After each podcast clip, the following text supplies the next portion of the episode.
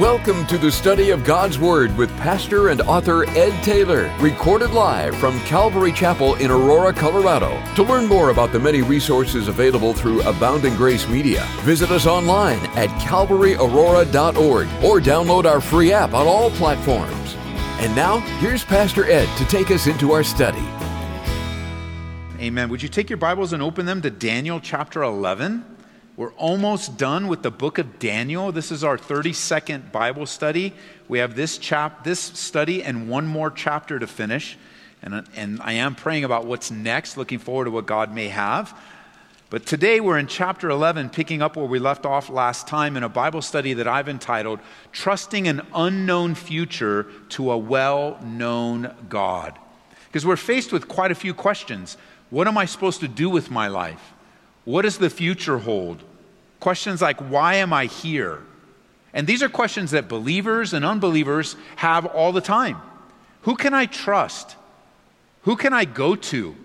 Where am I supposed to where am I supposed to work? Where am I supposed to live? Who am I supposed to marry? How long am I to be single? And on and on the list goes. And these questions are valid and important, but sometimes they trouble us because we don't get the answer right away. It seems to be a familiar prayer, and we don't get the answer right away, so they trouble us. And, and other times, they, they take us on a journey in our mind that, if we're not careful, will not lead in deeper faith, but lead to deeper doubt. And I forget the person that I learned this from, but I didn't make it up myself. I did jot it down. He said, It's always good to trust an unknown future to a well known God. And we have both of those in our lives. We have an unknown future in many ways. None of us know what tomorrow will bring. None of us know if even there will be a tomorrow. And yet, at the same time, in our relationship with God, we are, He is well known by us. We're growing in our understanding of Him, but where He's well known. He's shown Himself faithful time and time again in our lives. And it's in the Bible that we learn of God his love and his care and his concern for every man, woman, and child, especially those that have repented and turned from their sins and asked him to forgive them. In Jeremiah chapter 29 11, it's been a passage that's carried us through most of this crisis. It says, and I'm reading from the New Living Translation For I know the plans I have for you, says the Lord. They are plans for good and not disaster, and to give you a future and a hope. But living in this world sends conflicting messages. Facing pain and difficulty over and over again, there's this lingering question that comes If God is a God of love, then why is there war and famine and crime and disease and wild viruses that shut the world down? Why is there death and destruction? And if God is who he says he is, then why does he allow these things? Well, we fall back on what God reveals of himself, and we know that God is a God of love. But this world has rejected God. Some of you have a testimony in your own life where you rejected God and you lived a life apart from God. You didn't look to Him, you didn't surrender to Him, you didn't uh, ask Him, you didn't follow Him. You lived a life that you thought, well, maybe morally better than the next guy, but certainly not one surrendered to God. And as you lived your life, you lived it in rejection of God's love. And you can't serve two masters. You can only serve one master. And if you're not serving God as master, you're serving yourself. Little g. You've created, the Bible says in Romans, a God of your own making. You made yourself God. You made something else God. And you're really not even serving that God because behind that God, little g, is Satan himself, the cosmic battle. Jesus said it this way in John 3:19 he said, "And the judgment is based on this fact. God's light came into the world, but people loved darkness more than light, for their actions were evil." I had a couple people come today praying and a couple of texts come through on their prayer line praying for a wayward kid and praying for a prodigal. And a couple of them, uh, they had addiction issues. And I reminded them, God gave me a, ver- a word for them as I was praying for them. I was reminded of that time that Jesus taught us that, um, that whoever you present yourself to, you're a slave to them. And he used that example. Remember, he said, if you present yourself um, to, to sin, you, you kind of say, I'm going to follow sin, you become a slave to sin. And I'm paraphrasing here. You become a slave to sin. But if you present yourself as, uh, unto righteousness, you become a slave of righteousness. And the good news that God gave me in that verse, because it's pretty straightforward, but what good news that I gave, God gave me in that verse to share with this, these moms, there were two moms, was that you, the slavery is the same. So that when you're a slave to addiction, you think, oh, there's no way out. I'll never get out from under it. And I'm just stuck to it. And, and forever you present yourself to that sin, you're going to feel like a slave to that sin. However, when you present yourself unto God, unto righteousness and right living, and you turn away from your sin, you, you get the same effect. You're just like, man, I'm living for the Lord. I love the Lord, and I, I can't get out from under it, but I don't even want to get out from under it. I want my life to change. I want my parenting to change. I want my mind to change. I want my attitude to change. Why? Because you become a slave to righteousness joyfully. You're no longer serving sin, but you're serving the Savior. And the Bible tells us that Satan, the devil, is the prince of the power of the air. He's the prince of this world, the God of this age. And he's the one causing all hell and havoc to run loose. The stuff we read about in the news, the stuff we're experiencing personally. The Bible says in 1 Peter chapter 5 verse 8 it says, "Stay alert. Watch out for your great enemy, the devil, he prowls around like a roaring lion looking for someone to devour. So it's important as we are looking at an unknown future, it's important that we don't blame God for the difficulties in our lives. It's super important we have the right perspective. We're not to blame God for the way that things are working out right now and the way things are happening. The world has been under the authority of the enemy, and is feeling the pains and effects not only of the devil's oversight, but our own poor choices. I suspect there's someone listening to me right now that could say that they experienced the pain of their own poor choices just today. And you can't blame God for it.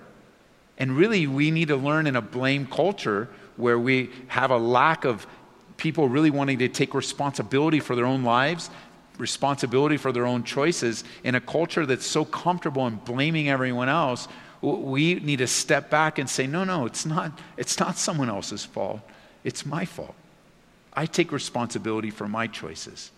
And it's ready. You can jot it down in ephesians chapter 6 it's time to be ready to put on that spiritual armor. And i think in a time like this especially the helmet of salvation just remembering our relationship with the lord. Because if your, your view of the character and nature of God is skewed and you begin to believe a lie, we've already learned in the Garden of Eden when you begin to believe a lie, you act on those lies and you find yourself farther and farther away from the Lord. With all that in mind, let's come back to Daniel chapter 10 and 11 because it was in chapter 10 that Daniel went to prayer. He was fasting and seeking the Lord with great spiritual intensity. It, it affected him personally. And he wanted to know what was going on. He understood, it says in, in chapter 10, verse 1, he understood that the vision concerned events certain to happen in the future, times of war and great hardship. And as he's seeking the Lord, he receives the answer. The prayer was heard the first moment, you know, the instant, the day it was sent. But there was resistance on the answer coming, coming to him. And after this resistance, finally, there comes the answer. And what he saw, and what we saw in chapter 10 is there really is a war in the spiritual realm. And we don't give so much, we live so much in the physical realm that it's easy to forget the spiritual realm. We're caught up in the physical. And especially in the last eight weeks or so, just everything about the physical what we can do, what we can't do, go to work, can't go to work, you know, just all the challenges in the physical. But there's a spiritual reality. And we learned that there was a spiritual war in chapter 10. That sometimes, because of the spiritual war, answers can be delayed, answers to prayer. But what we think is a delay is really the perfect timing of God. It arrives in the perfect timing of God. And even though it might be delayed and the devil thinks he's making progress, he's not. And I'm convinced as we look back in chapter 10 that if Daniel would have given up, he would have missed out on the blessings that God had for him right up ahead. He would have missed out. And, and he would have missed out on the answer that God had for him. And you know, we, we think of, well, wait a minute, why, why can't this whole delay, you come to this with a more logical perspective. Go, wait a minute, this is the God of all the universe. Why does he just wipe out the demonic realm right now? Why doesn't he just take them out? Well, he could, and one day he will. But for now, he allows he allows the opportunities for us to learn to wait, to learn to be patient. It causes an environment in us when we don't get what we want right away to struggle, which leads to growth. There are times when an answer to prayer isn't the timing of God, we're not ready for it, so it's coming in right in His timing. And, and there's a strength that comes only through the struggle, it would come no other way. You're not going to read a book about it. It's not going to come from a Bible study, but rather it's going to come through your own personal experience of following God and struggling through and, and persevering. And I can't wait to hear of all the testimonies that are going to come in this time period, in this time period, in the, you know, whenever you're hearing this on the radio, I'm teaching in the year 2020, right in the middle of uh, the biggest crisis I've ever experienced in, in my entire life, the, the biggest restrictions I've ever faced of, of anything that I've seen as an adult or even as a kid. And, and as we go through this, I can't wait to hear the testimonies of what God has done to reveal himself in ways he would have not done so. And I, you know, we're going to hear testimonies too of people going, well, you know, I didn't really care, and I went off, started drinking. I went off and ran. I went off and quit. I went off and, and you're going to hear a lot of those testimonies. But even then, God can use that. But we're going to hear the testimonies of, no, I was faced with this and I persevered. I was faced with this, and as hard as it was, I mean, I, I, I even thinking, you know, there's going to be somebody who goes, I even had the bottle in my hand, and the Lord gave me strength to put it down. I even went to my, you know, my familiar dealer and I turned the corner. I was ready to sign the divorce papers. It was just too much. We couldn't take it anymore. It was bad before this all started. But I waited, and God has done a work in our marriage. Persevere, steady on. I'm glad that Daniel didn't give up because he got the answer in chapter 11 that we've been, been learning about he, he was able to move forward with stamina and strength, with faith and commitment that are built up in the realm of our struggles. So in chapter 10, Daniel's about 85, 90 years old, a man of wisdom, a man of experience. In prayer for 21 days, he gets the answer. Chapter 11, we get the message if you were with us last time. If you weren't, you can catch up with all these studies on our app and our newly, we just relaunched a brand new website, and the studies are so much easier to find now. And there's a whole tab of the book of Daniel. And the best way to view chapter 11 is how we studied last time. Chapter 11 has, uh, ha, ha, is divided really into two parts. The first part, remember, really, I guess you put it this way the best way to understand Daniel 11 is to think of the 70 weeks of Daniel that we learned in chapter 9 the prophetic time clock.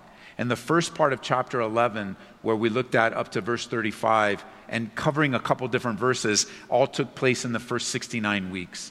And the rest of what we're going to study today is going to take place in the final week, what we know as the seven year Great Tribulation period. So, with all that in mind, let's pick up in chapter 11, verse 36. The king will do, I'm reading from the New Living Translation, the king will do as he pleases exalting himself and claiming to be greater than every God, even blaspheming the God of gods. He will succeed only until the time of wrath is completed. For what has been determined will surely take place. He will have no respect for the gods of his ancestors or the God loved by women or for any other God, for he will boast that he is greater than them. Instead of these, he will worship the God of fortresses, a God of his ancestors, a God his ancestors never knew, and lavish on him gold, silver, precious stones, and expen- expensive gifts. So, somewhere between verses 36 and 38, there's a large gap of time, and it's the gap of time between the 69th week of Daniel and the 70th week of Daniel. According to Romans chapter 11, verse 25, you may commonly know this gap of time, which, by the way, we are living in right now. We are living in the end of the 69th week, awaiting and hopefully we don't see it that the rapture of the church comes and we don't see the final 70th week of Daniel, but it's commonly known, according to Romans chapter 11, verse 25, as the fullness of the Gentiles. And, and let me read it to you in the New Living. It says, I want you to understand this mystery, dear brothers and sisters, so you will not feel proud about yourselves. Some of the people of Israel have hard hearts but this will only last until the full number of the Gentiles comes to Christ. That's the New Living. The New King James is what we're more familiar with, and that is until the fullness of the Gentiles comes in. The appointed time, back in verse 35, is still yet future. Notice it says, Some of the wise will fall victim to persecution in this way, they will be refined and cleansed and made pure until the time of the end, for the appointed time is still to come. It is still yet future as we're studying Daniel ourselves. There is coming a time that's still future for us that will be so bad that it's never been experienced in all of human history. According to Matthew chapter 24, verse 21, it says, For there will be greater anguish than at any time since the world began. It will, it will never be so great again, Jesus taught. In fact, unless the time of calamity is shortened, not one single person will survive, but will be shortened for the sake of God's chosen ones. And who is being described here in this section? None other than that one world leader that rises up in the Great Tribulation period that we've studied many times, and now we're getting greater insights. A man that we know as the Antichrist. We don't know his name yet, but I do believe he's alive. Like he's not, I don't believe he's a baby right now. I think we are so close to the coming of Christ, the rapture of the church, that this guy's being set up. And you go, come on, Ed, you don't believe that. No, I do believe that. And I should have clipped the article. I didn't get a chance to do it. But where we have the former Prime Minister of England rising up and saying, We are in such bad straits. It is so difficult that we need to appoint a one world, we need one leader to rally all the leaders of the world to help solve this dilemma. And, and when you have others, um, high dollar billionaires and Bill Gates coming together and wanting to fund the UN, an organization that already has military might around the world, wanting to fund the UN to collaborate and come together, and, and we're just all one world, and we'll just all have peace, and we'll have one leader, and all will go well. You see, folks, this is happening in your lifetime. This is the news being posted online now. These are the, the little notifications I'm getting on my phone while I'm teaching. I'm, things are popping up and things are happening and no other generation has ever seen. Neither has any generation really seen the kind of globalism that can be brought about in an instant.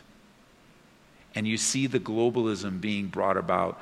Um, whatever you're looking at behind the scenes, people mock the thought of an antichrist. People mock the Bible teaching about a one world government. People, and I'm not talking about the conspiracy theories here and all the fanciful ideas. I'm just talking about what the Bible says. The Bible couldn't be clearer.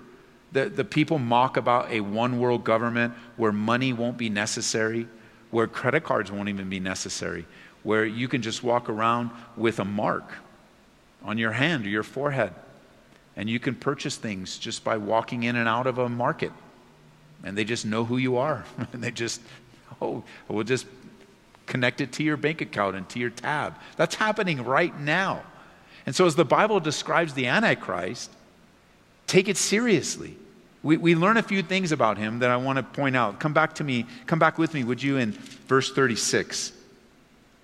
Number one, I want you to see his arrogance the Antichrist and his arrogance.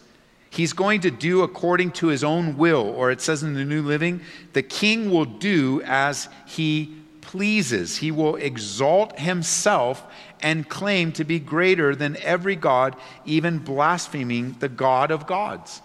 This is an arrogant man who will do as he pleases, exalt himself, and do everything according to his own will, like we learn of the seeds of rebellion in Lucifer in the presence of God. As he claims over and over again, I will, I will, I will. The Antichrist will be empowered by the devil himself and will do as he wills. Arrogance. Here's some from homework. You can go to uh, Isaiah chapter 14 and just read the chapter and compare the Antichrist to the devil and the rebellion of Lucifer. Notice in verse 36 also his prosperity. The Antichrist will be very prosperous. It says in the second half there, he will succeed, but only until the time of the wrath of God, only till the time of wrath is completed. It's a great tribulation period, is God pouring upon, pouring out his wrath upon Christ rejecting men and women. And you just read it through of, of the trumpets and the, the, the seals, the trumpets, the bowls, and just wrath after wrath. And instead of repenting, people would rather say, just let the rocks fall on me.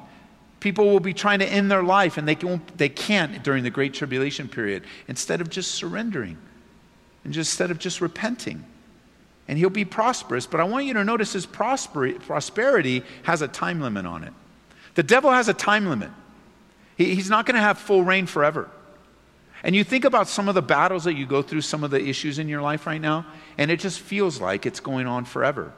And you don't see a way out. You, you don't see it ever ending. You, you don't see it ever changing. And it discourages you because the reality of the situation is ever before you. And you didn't make it up, it is real, whatever it might be. There's real situation, real warfare, real difficulty, and you've gotten into a mode of being un- up under the weight of that difficulty, and now you don't see it ending. And you, you look at somebody like the Antichrist and go, why does he get away with it? But he's not getting away with anything. He's a tool of God in the last days. That there is no power that's not under the power of God. God is the supreme power.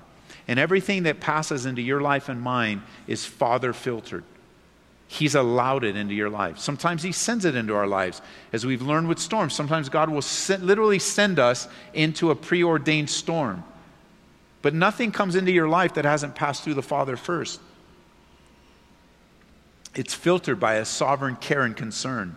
We think we know what's best for us, but God knows what's best for us.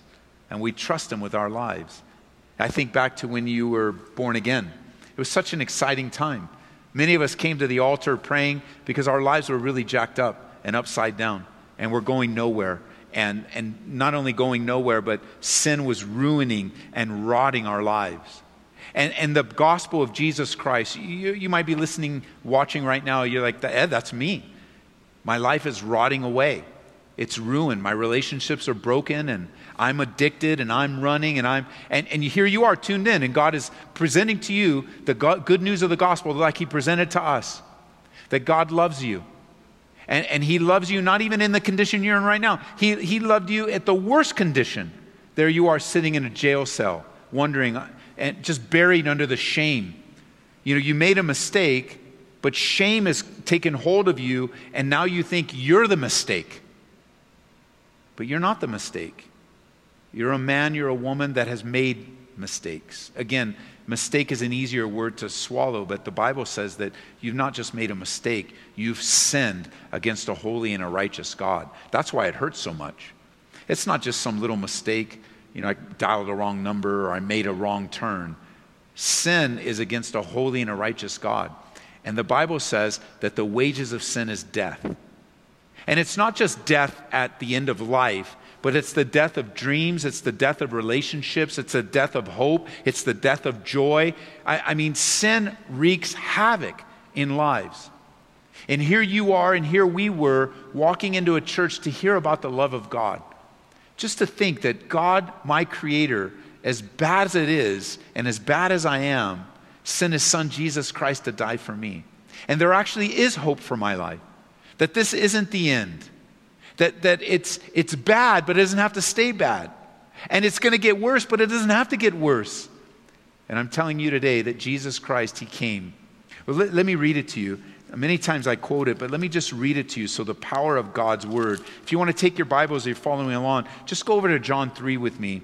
We so many times camp on John 3 16, and I want to share that with you. But I want you to hear what else Jesus said. You might be surprised that Jesus is the one that ta- taught us this truth. For this is how God loved the world, that he gave his own one and only Son, so that everyone who believes in him will not perish, but have everlasting life. For God so loved the world, he gave his only begotten Son, that whosoever would believe in him would not perish, but have everlasting life. That's probably how you remember it. And it's so good. It's the gospel, it's the good news that today, in just a few moments, you can receive the Lord Jesus Christ for the forgiveness of your sins. But listen to what else Jesus says God sent his Son into the world not to judge the world, but to save the world through him. There is no judgment against anyone who believes in him. Did you hear that? There's no judgment to anyone that believes in him. But anyone who does not believe in him has already been judged for not believing in God's one and only Son. That's the problem. It's not all the things you've done, it's not all the bad decisions you've made, it's not the addiction that you present yourself to, although those are all painful difficulty. This is the issue. Anyone that does not believe in him has already been judged. You're living under the judgment of God. You're living apart from your life source. He says the judgment is based on this fact. This is the judgment. God's light came into the world, but people loved darkness more than the light for their actions were evil. Who do you love today? The own darkness of your life? I mean, if you think about it, you, nobody, nobody loves darkness like really willingly. But you know, you feel trapped.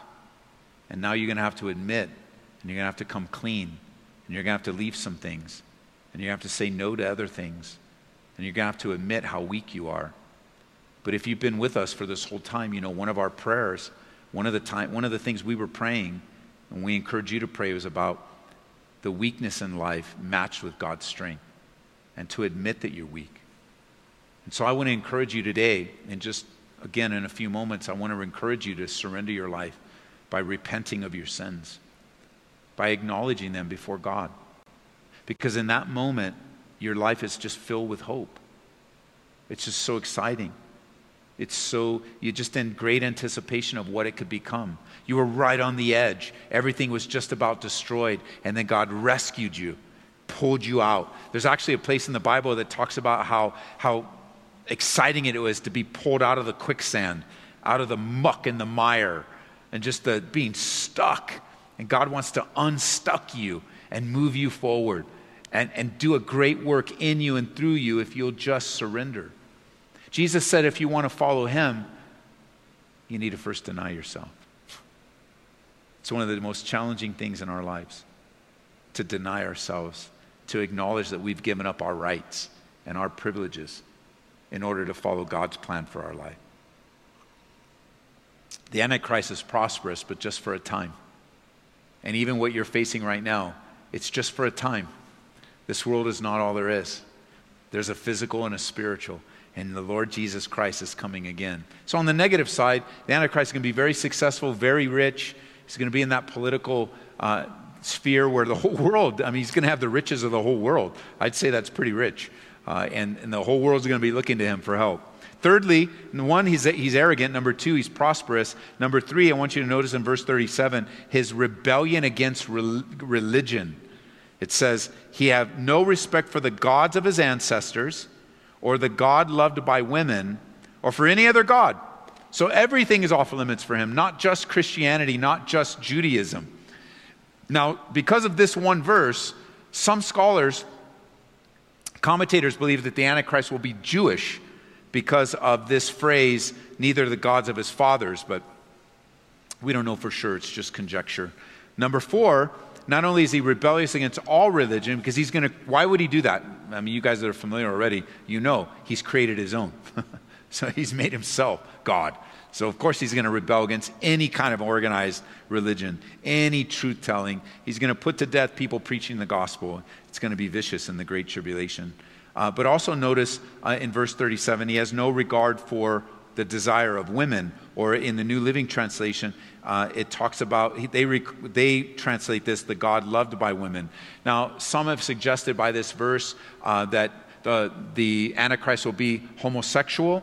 Uh, but the phrase desire of women, or translated here, the God of um, the God loved by women, um, really just could also refer to, and more often refers to in the Hebrew, uh, that the, the mom's desire to birth Messiah. So, kind of a Jewish connotation here, not necessarily pointing toward homosexuality, but some people believe that. I wanted to throw that out there just in case you run across some uh, YouTube video and it's out there, uh, you know what the Bible has to say, and that this phrase actually could mean something else. Uh, and it most likely means that. Also, in verse 38, I want you to notice he has confidence in his military might. As you notice, instead of these, he'll worship the God of fortresses which is basically saying that he'll trust in military. He is the exact opposite of what God desires. Remember, Antichrist? He's the exact opposite of Christ. Remember, anti has two meanings opposite and in place of, and he's both. And remember, all the way back, David, David being a type of Jesus, all the way back in David, what was David and the kings of Israel told not to do? Don't trust in, hor- uh, don't trust in chariots, don't trust in horses. Don't trust in your military might. Even for David, don't count them. Because if you count them, you'll trust in them and you'll brag on them. But the Antichrist, he's going to trust in his military might because he will have a multinational force. He will be the head of the, the worldwide military. But then also notice in verse uh, 39, it says, He claims this foreign God's help. He will attack the strongest fortresses, and he will honor those who submit to him appointing them to positions of authority and dividing the land among them as rewards. And so he's got all this gifts. He's using money to buy favor, and then he's going to go after other uh, anyone that resists him. And and though in the spoils, he's going to give all the spoils to those that were loyal to him. And that's a, really a false loyalty because they were just in it to get something from him anyway. Then notice verse 40, we learn of his destruction. His destruction. Then at the time of the end, the king of the south will attack the king of the north. The king of the north will storm out with chariots, charioteers, and a vast navy. He will invade various lands and sweep through them like a flood. He will enter the glorious land of Israel, and many nations will fall, but Moab, Edom, and the best part of Ammon will escape. He'll conquer many countries, and even Egypt will not escape. He will gain control over the gold, silver, and treasures of Egypt, and the Libyans and Ethiopians will be his servants. But then news from the east and the north will alarm him, and he will set out in great anger to destroy and obliterate many. He will stop, verse 45, between the glorious holy mountain and the sea, and will pitch his royal tents. And while he is there, his time will suddenly run out, and no one will help him. As his control grows, the Arabs will push at him. The Egyptian will begin to wage war with him in the middle of the Great Tribulation period. And, and they'll begin to cry out, We don't want this man to rule over us anymore. And where is he ruling from? Jerusalem. Why? Because Jerusalem is the epicenter of prophecy. Just pay attention to Jerusalem. Pay attention to what's happening there. Israel's caught in the middle again. Again, for homework, Ezekiel 38 and 39 describes how the king of the north comes down prophetically and defeats him and comes into Israel. And notice in verse 45, no one comes to help him. He'll be all alone. And it will be overwhelming. Would you turn over to Revelation chapter 19? I want to close here. It takes some time to remind you of the truthfulness of Daniel, but I want to close here in Revelation 19, verse 11 so encouraging. It says, Then I saw heaven opened, and a white horse was standing there, and its rider was named Faithful and True. For he judges fairly and rages a righteous war. His eyes were like flames of fire, and his head were many crowns. A name was written on him that no one could understand except himself. He wore a robe dipped in blood, and his title was the Word of God. The armies of heaven, dressed in its finest of pure white linen, followed him on white horses. And from his mouth came a sharp sword to strike down the nations. And he'll rule them with an iron rod and release the fierce wrath of God, the Almighty, like juice flowing from a winepress. And on his robe at his thigh was written this title King of all kings and Lord of all lords. It's at this point in Daniel that Revelation 19 comes and the armies riding with him to bring great defeat, and it's over. And that's one of the encouraging things about the Bible. I know we don't know how our personal situation is going to end. I don't know, I know we don't know when it's going to be over for us. I know that in our own personal lives, what we're battling, what we're struggling, we have the hope of heaven, and we know eternally it's going to end. But will it end, if ever, here on earth? We don't know. But the good news is that the entirety of the story is already written. And lay, God has laid it out for us of the victory that He gives to us. And the armies riding with Him, which is us, the church, after the rapture, we come back to defeat the Antichrist and to be brought about to bring an end to all of the chaos and confusion that this one world government has brought on. And God is going to use us. And as we were reading through and studying through the book of Daniel, remember God is trustworthy. We've learned about Daniel the man, and we've also learned about Daniel the prophet. And in his prophecies, God is very precise, very specific. That's why when I'm praying, in my mind, I don't always ask for it, but in my mind, I want a precise word. I want to pray and I, I want to intercede for you, but I want God to give me a word because I know He can. I know He can be very precise. Even as I'm sharing it, I'm not entirely sure if it's from the Lord or not. I mean, it squares with the scriptures and, and I'm sharing it. And, and I might even say, you know, I just think the Lord wants me to share this with you and, and give it to you that it could just be, and it's happened many times, where it's just a precise word in answer to a prayer or a thought or an issue that's been on your heart. So, can I encourage you to do the same thing when you're praying? When you're praying for someone, when you're praying about what to text, you know, right now it's a good time to pull out your, your contact list and start reaching out to people you haven't talked to in a while. Maybe even folks that, that you haven't seen in a while, folks that used to be your neighbors or you lived in another part of town or another state, even. Maybe family you haven't connected with, and just reach out to them and ask for the Lord to give you a precise word. And then whatever He gives you, just give it away. Because in Daniel's word, you, know, you saw he got dreams and visions. He's got 21 days of praying, and then he gets this revelation of this man. And, like, I, I, don't know about you, but that would overwhelm me. I would start to question if it's even an answer from God. But not only was it an answer from God, but it was precise.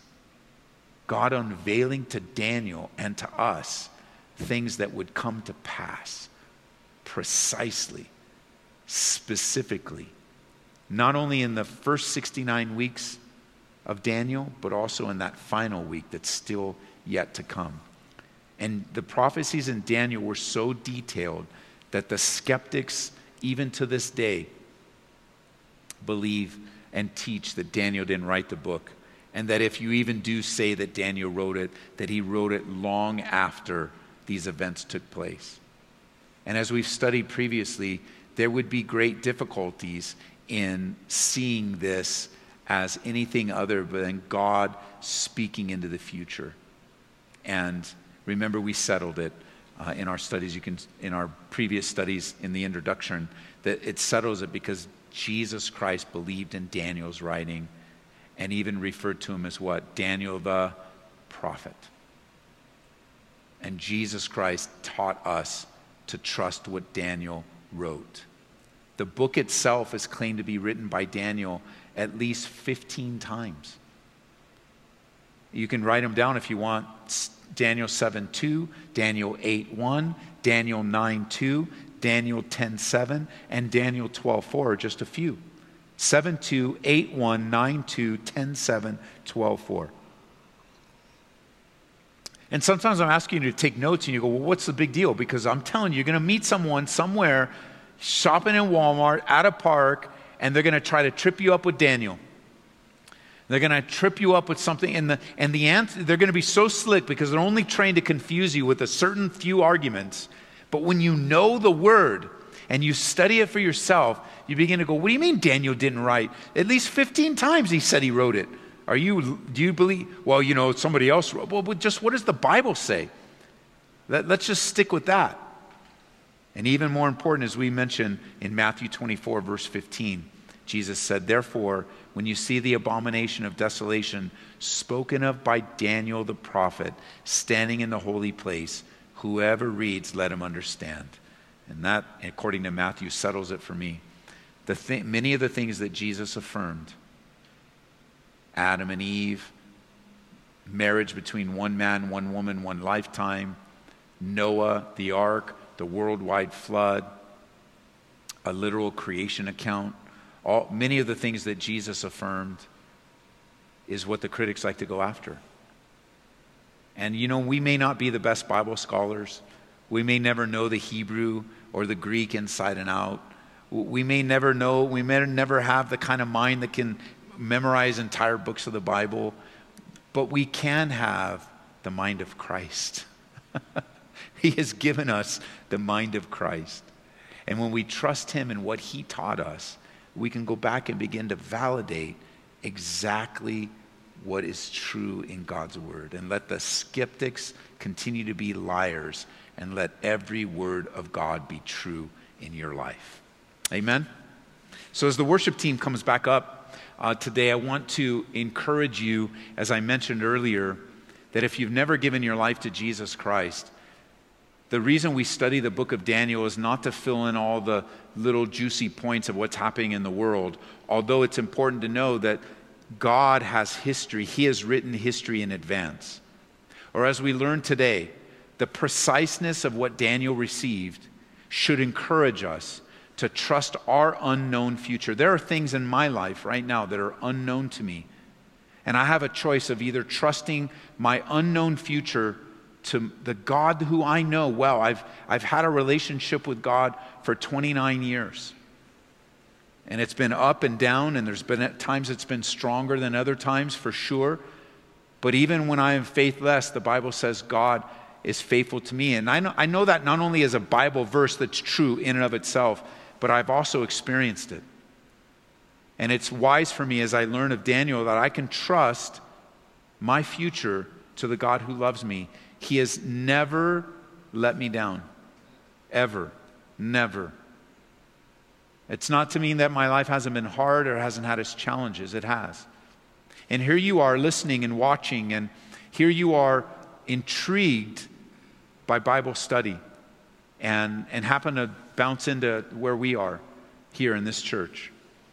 And the message of God to you today is for you to repent of your sins, to acknowledge to God that He's your creator and that He died for your sins. He didn't just die, but the Bible declares that He's alive, that He rose again from the dead. And you know, we also are witnesses of that. We have known the resurrection power of God in our lives. But there were people alive at the time of Jesus rising. Because you go, oh, come on, do you believe that? There were actually witnesses that saw Jesus with their own eyes, touched him with their own hands after he rose again from the dead. Like legitimate human, that by the time later on there was a book in the Bible that they that a man by the name of Paul said there were over 500 witnesses. Those witnesses were still alive the ones that Paul was referring to. They were still alive, that they could have said at any time, Paul's a liar, that didn't happen, I don't know why he's mentioning us, we weren't there. Not only did that not happen, but his 12 closest friends, the ones that staked their entire life following Jesus, with the exception of one, so I would say 11, or maybe 10, if you take Judas out, if you kind of do the math, most of the followers of Jesus, what we know as his disciples and his apostles, died a martyr's death. Not one of them is recorded as they were being murdered for their faith. Not one of them was recorded. We made it up. It was a lie. He never rose from the dead. They all took the truth of the resurrection and their faith in Jesus Christ to a torturous death. And who does that? But those that believe in the truth of what they saw. And I invite you into a relationship of following Jesus today. It's not a relationship to join a church, it's not a relationship to follow me, except to say, as I would invite you to follow me as I follow Christ. And when I don't point you to Christ, don't follow me. I'm not worthy to be followed. But I do know this when my life follows Christ, I want you to follow me so that we follow Christ together, fighting the good fight. So, wherever you are, the Bible says that in order to in order to experience this, there is a confession of the mouth and a true belief in the heart. And one of the ways we help you express that is I want to lead you in a prayer. So you can talk to God yourself. And you can acknowledge God in these ways so that you have a memorable point in time that you remember when you were born again. And so, would you pray with me? Would you? You could say something like this God, I admit that I've sinned against you, and I ask you to forgive me of all of my sins. I believe you sent Jesus Christ to live for me, to die for me, and I believe Jesus rose again from the dead to forgive me of my sins. And I want to follow you, God, all the days of my life. And I admit I don't know a lot about the Bible. And I admit, God, I don't know a lot about you. But I want my life. I want my life to change. And I want hope and joy in my life. And I want to honor you and not live in rebellion against you any longer. So I offer you my life and I receive the gift of salvation. And I pray this in Jesus' name. Amen. We pray that you've been encouraged by this Bible study delivered live from the sanctuary of Calvary Aurora. For prayer or a copy of this study, call us at 877 30 GRACE. That's 877 304 7223. Or visit us online at calvaryaurora.org. Be blessed as you worship Jesus this week